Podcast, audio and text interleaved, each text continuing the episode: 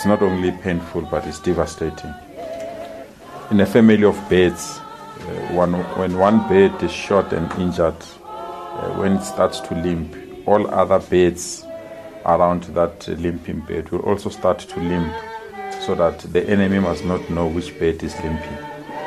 We are also limping so that uh, our enemy must not see uh, that as a family we are limping. Uh, so all of us here today, uh, we are Mosunkutus.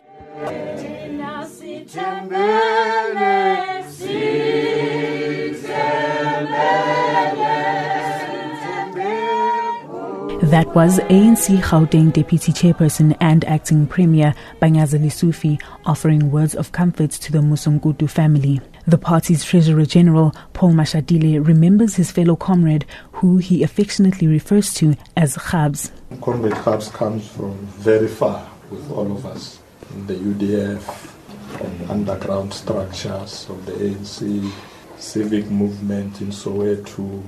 After the unbending, we worked together rebuilding the structures of the ANC.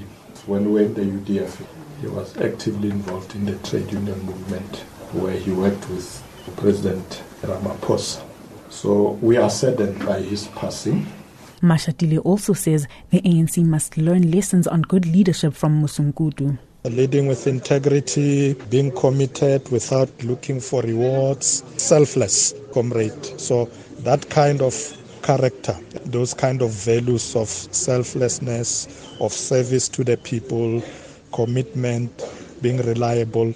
That's all the things we need to learn from Comrade Khabs and use them to propel us forward as we continue to serve the people of this country. Mosunkutu resigned from the provincial legislature in 2011 after more than a decade serving as a member of the executive in various portfolios. Lesufi told Mosunkutu's widow, Nonqaba, that the provincial government would handle the funeral arrangements of the former MEC. We feel as the ANC family that count on us. The African National Congress family is here and will be with you. We want the family to hand over this responsibility to us, Mama. As government, we really believe that the family can't carry this huge task alone.